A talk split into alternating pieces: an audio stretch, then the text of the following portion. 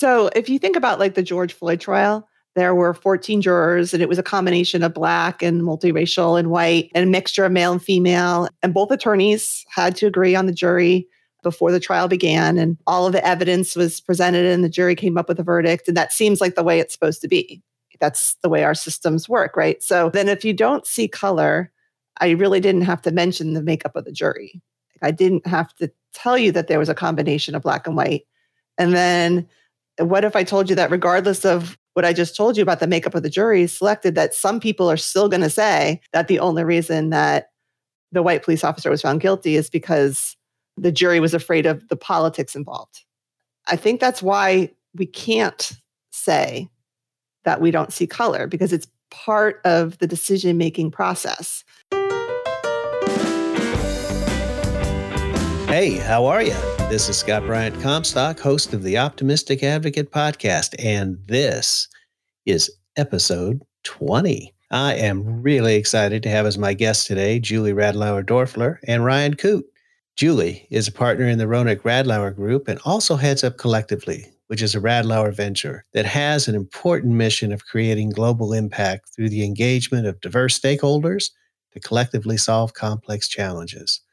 Julie Radlauer Doerfler is a force of nature. She has a long and illustrious history of being a change maker in behavioral health. So, very, very excited to have her on the podcast, as I am her colleague, Ryon Coote, who has spent an entire career in social services, whether it's helping children who've been abused, abandoned, neglected. And his current passion is working with homelessness and helping people exit homelessness effectively and become stable housed and productive members of society again. This episode represents a third conversation in our three part mini series on conversations about race. And today, the topic is I Don't See Color. So, heck, what do you say we get started? When Julie and Ryon shared this with me, I thought, oh my gosh, does that ring every bell in the book? So, guys, why don't, why don't we just start there? And I guess the first question is why this question? What, what, what makes this an important question for you to address with each other? For me, this is a pretty important topic because I was raised not to see color. I mean, I, I really was. And, and not that I was raised not to see color, I was raised not to talk about color. Um, and so I grew up in a mixed neighborhood. And as a white child, I was bused into all black middle school. And uh, I don't ever remember having conversations about race with my family or with my friends. But I do remember in school Martin Luther King quote about don't judge somebody by the color of their skin, but the content of their character. And somehow I adopted that philosophy, I guess, because the experiences that I had in school, I was not impacted by the color of my skin. I was not judged by my teachers or my friends or my family or even my community that I remember. So I think, like, superficially, when people talk about I don't see color, on some level, I feel like it's a little bit of like a semantics issue, more so than people are just taught not to treat people differently because of their color. That's really the like the interpretation of it. But actually, it's not really possible. You can't not treat somebody differently because of their color if I see a woman, I'm going to speak with her differently than if I see a man. That's just kind of the reality of the situation. I think it's that the intention is not to treat somebody differently, is really what the intention is. And it's pretty cool. I, I was watching, you know, preparing for this, I was watching um, a video with Jane Elliott mm-hmm. and, and, Oprah. Yeah. Um, and she and Jane Elliott, she's adorable. She's just this older white woman. And um, in this interview, she asked a tall black young man to stand next to her. And she said, Do you see anything different between us? You know, to the audience. And and everybody was a little uncomfortable. And they said, Well, yeah, you know, he's taller than you. Yeah. she said, Yes, yes, he's much taller than me. And and then she said, Oh, he's younger than you. yes, yes, he's younger than me. Um, he's he's a male and you're a female. Yes, yeah. yes, you know. And then they were like, "Oh, you're wearing glasses," and she was like, "Oh my gosh, you guys, like, come on!" And so she like made them have this conversation about race. But then what she said, and this was the cool part, is she turned to the young man and she said, Is your height important to you? Like, do you like your height? And he said, Yeah. And she said, Do you like the fact that you're young? and I'm old. And, and he said, Yeah. she said, and she said, Do you like being a man? And he said, Yes, I do. And, and then she said, Do you like being a black man? And he said, Yes, of course I do. It's important to me. And that was just this moment where I think everybody in the audience was like, Oh, we can't not see color. Yeah. So for me, I think when I hear the term I don't see color, I'm the first person to say, you know, we need to stop saying that because you have to see color. Seeing color is not a bad thing. When you see color, you see the beauty and the diversity in this great country that we live in, right? Because then we, we and we have to embrace that because I think it's a part of the tapestry of America. People from all over the world, different races and backgrounds, that they're coming together to try to figure this thing out, move this thing forward. So you got to see color because it's important. I think people who use that term. I don't want to say all people, but I think some people use that term are intentionally trying to hide some of the issues that people of color face in this country if you don't see color. Well, we're all equal. No, we're not. We're not all equal. Healthcare, finance, education, all these things, there's there's I mean, think about it this from this perspective. Why is it that African American children's mortality rate is 400 times higher than white children's mortality rate? Why is it that home ownership in America African Americans are 57% less likely to be homeowners than white people in America. Why is it the prison system in America is predominantly African American males are 150% more likely to have an encounter with the prison system than somebody else? When you say that we don't see color, you're ignoring all those factors that are affecting Black people by saying you don't see color because you're saying everybody's equal when we're not. There's a lot of data out there that proves that we aren't a post-racial society. When you when you don't see colors, when we when we've gone beyond race and we're a post-racial society, we're not at this point. There are a lot of things that we can attribute to that show that prove that color plays a big part in everyday life for people who look like me. And I think it's something that we should embrace and not turn a blind eye to because I think I said earlier, it allows us to it allows us to see the beauty of this country and when we embrace it, we're stronger for it. Why do you think that? Why people say that? Because they don't want to deal with the issues. They say that to protect themselves from dealing with the, the situations that are affecting people in this country. By saying I don't see color, you can ignore what's happening to people in marginalized and underserved communities. Because you say we're all equal. If I'm living this life, they should live that too. No. So I think for, for, for some people, it allows them to turn a blind eye and not see the situations, systematic things that are affecting Black people in this country. And for other people, it allows them to I want to make sure I say this correct. I, I want to be I want to be PC here. There's some people who I think they're well intentioned, and then there's some people who aren't well intentioned when they say I don't see color. And those people who aren't well intentioned, they don't have a problem with what's happening to black people in this country, and they could care less. That's why they say they don't see color. And there are people who are just uneducated and they say I don't see color, not knowing how insulting that is to somebody who may live in a situation where they're judged by their color. If we didn't see color, then why is it that we have a census? You have to put your race in different things. Why is it that our society is set up in ways where demographics are pulled? We, we live in a, a society that color matters. So when people say they don't see color, it's the total opposite of how our society operates. Let me ask you the question now. Why do you think some white people say they don't see color? I think there's a lot of reasons why people say they don't see color. I don't think it's the intention that that most people think. Like you said, you think that there are some well-meaning people and then some not so well-meaning people. I've talked to people and asked them, "Why do you not see color?" And I actually think I might have been one of those people at some point that that said I didn't see color because I feel like I see somebody as a man or as a colleague. Of course, I see your color. It's just that I didn't recognize that it would offend you that we didn't talk about the fact that I saw your color. But I think that some people don't see color because they're just too busy in this world and they're not paying attention to humans in general, just kind of very quickly going through this world and don't want to stop and be present and get to know somebody. I think some people don't realize that the differences in our skin color makes life easier for me or more difficult for you. Like they're just not thinking that through consciously. Or maybe there might be some people who they have privilege and um, they don't really want to give it up. And other people that I've spoken to, uh, they're not so willing to look inside and to recognize that that these differences could be harmful to others. And then I think there are some people that might just be not well intentioned. You know, so I think there's a lot of reasons why people don't see color, but I believe that I've come to this point where I feel like we can't sacrifice diversity for the sake of harmony. That we have to be able to have these conversations.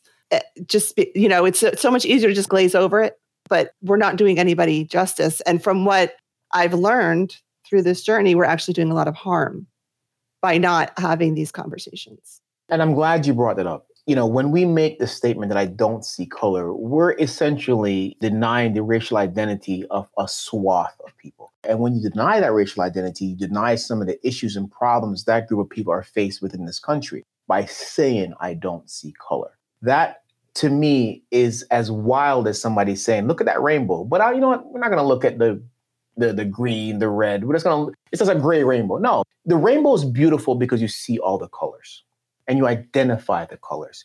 We have to look at life the same way. We live in a society where race matters, whether we like it or not. Race matters. Think about home ownership. The fastest way to gain to, to gain wealth in this country is home ownership. That's what they say. Home ownership. You leave. You leave something for your kids. You grow wealth fast. Home ownership. Well, African Americans are 57% less likely to be homeowners than whites than whites are in this country, about between 57 and 60%. These are things that we have to address because somebody's looking at race there. I can count on my hands and toes the number of times somebody white, friends of mine, has said that to me. And you know me, I'm a very polite guy. I say, you know what? Please don't say it to somebody else that's black. Please don't. right? I tell them that because that's a loaded statement, man. Don't say that. If you want to be an ally, don't say that, right? Because you're ignoring some of the struggles that this that comes with this skin at times, especially in the society, the world that we live in right now, with the police shootings, whether they're warranted or unwarranted, you know, with, with the civil social unrest. By you saying that, then you're ignoring a lot of the issues that have plagued this country for years that have been left unattended to because of that notion I don't see color. Has there been a time in your life where somebody said that to you? Yes, there has been. And this was right around the time of the George Floyd murder.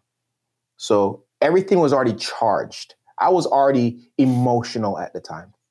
You know, he and I um, had this very spirited debate about the George Floyd murder. And um, he asked me, Do I think it was racially motivated because there was an Asian officer there. People forget this. There was an Asian officer, and there was also a biracial officer as well too that was at the scene. I think I think he's I don't know if he's Hispanic or bi, but I know he's a man of color that was at the scene. And I said to him, yes, it was racially motivated.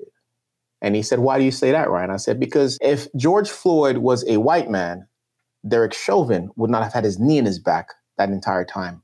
It's because the way police are taught to deal with black people in under in, in, in poor neighborhoods, they're more aggressive. So he intentionally had his knee nine minutes. That's intentional.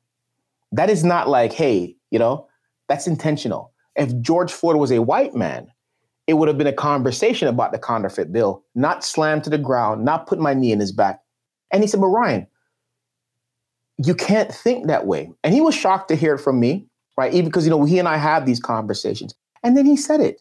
He said, but, you know, if I was Derek Chauvin, I wouldn't have done that because I don't see color. And I had to breathe. And I said, if you were Derek Chauvin, if you were Derek Chauvin, you probably would have done that because you do see color. By you saying that, you're seeing color, but you're choosing to ignore the issues that led to this man's death.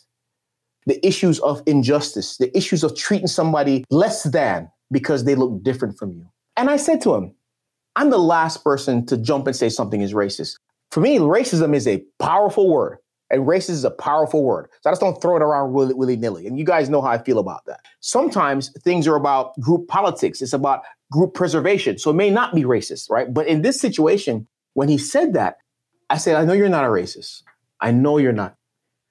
And I'm to just let you know how that hurts and I get emotional. I think about it, and he and he was very emotional. He wrote me this huge email, you know, just apologizing. And I told him, listen, no, no, let's we don't need to go that far. Let's talk it out. We're still super close. Don't get me wrong. I love this man.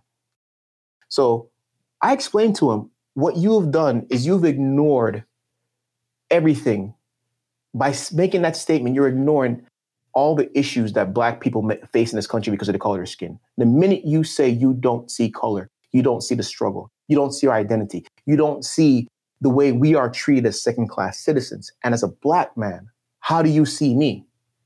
And then we got into this conversation. I'm going to say something right now that, you know, it's going to be sound a little crazy, but there are certain black people that white people see as different. I think I'm one of those people, and I don't think it's right. So they because they say, Ryon, well, you're articulate, and I hate that when people say, Oh, you're so articulate. I hate that. Or they say, Well, you're well educated. Well, you went to good schools. You're from good stock. Those those things do not say those things, right? Do not say those things because those things are very offensive. Because what does that mean? Tell me what that means. You know, what are you saying? That I'm better? You know, that I'm one of the good ones? Is that what you're saying to me? No, don't say those things. And it started with just that one phrase and it started snowballing. So what I did, because I love and respect this man, I said, okay, we're to stop right here because I think I'm emotional because what we just saw, because anybody who watched that video, they were angry. I don't care if you're white, black, purple. I don't care if you're an alien from space. You had to be angry by watching that video. And he was too. He was angry. He was sad for the family. So he and he was empathizing with me because he and I can have these conversations. And he sent me this long email. And what I love about him is he does his research and he went back to MLK, that I have a dream. And I didn't respond to the email. I read it and I digested it. And I really, it made me feel good that he felt, not that he felt bad, but it made me feel good that he went and did the research and he wanted to show me that he did not mean malice in the statement. And I loved him even more for that. And I called him and I spoke to him and I said, you know, when Dr. King made that speech, it was well intended. And he really did believe that. But that's in a society where we're beyond skin color, where we're beyond these little genetic, these phenotype thing characteristics that define our race. That's we're we're not beyond that. And we can maybe get to that one day, but we don't get to that without having these conversations. And he and I had a serious talk. And he asked me why I got so mad. And I told him, that I said, because you know what? Like I said, by you saying that if you you don't see color, so you wouldn't have been in the same situation, you're ignoring 400 years of struggle. You're ignoring everything from slavery, Jim Crow, redlining, miseducation, from pipeline to prison. You're ignoring all those things. You're ignoring every single one of those things. And you're saying, there's no problem in America. We live in a post racial society. That's what you're saying. When the data proves that there is a problem in this country, FBI data, you name it, university studies, they all show there is a problem. And then he and I had a exchanging of various resources and different things. And he opened up and he was more enlightened. And he doesn't say that now.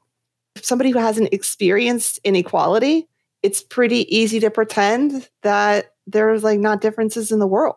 And that's part of the whole issue with privilege and everything else, right? But we all have like these unconscious bias we're not even aware of.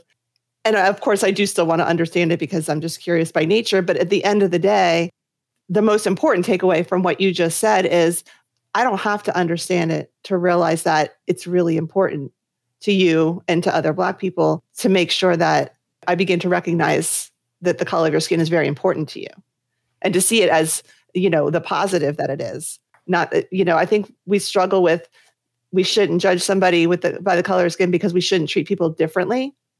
And I think actually the experiences that you've had because of the color of your skin, you have been treated differently. And in fact, I probably should treat you differently because of that.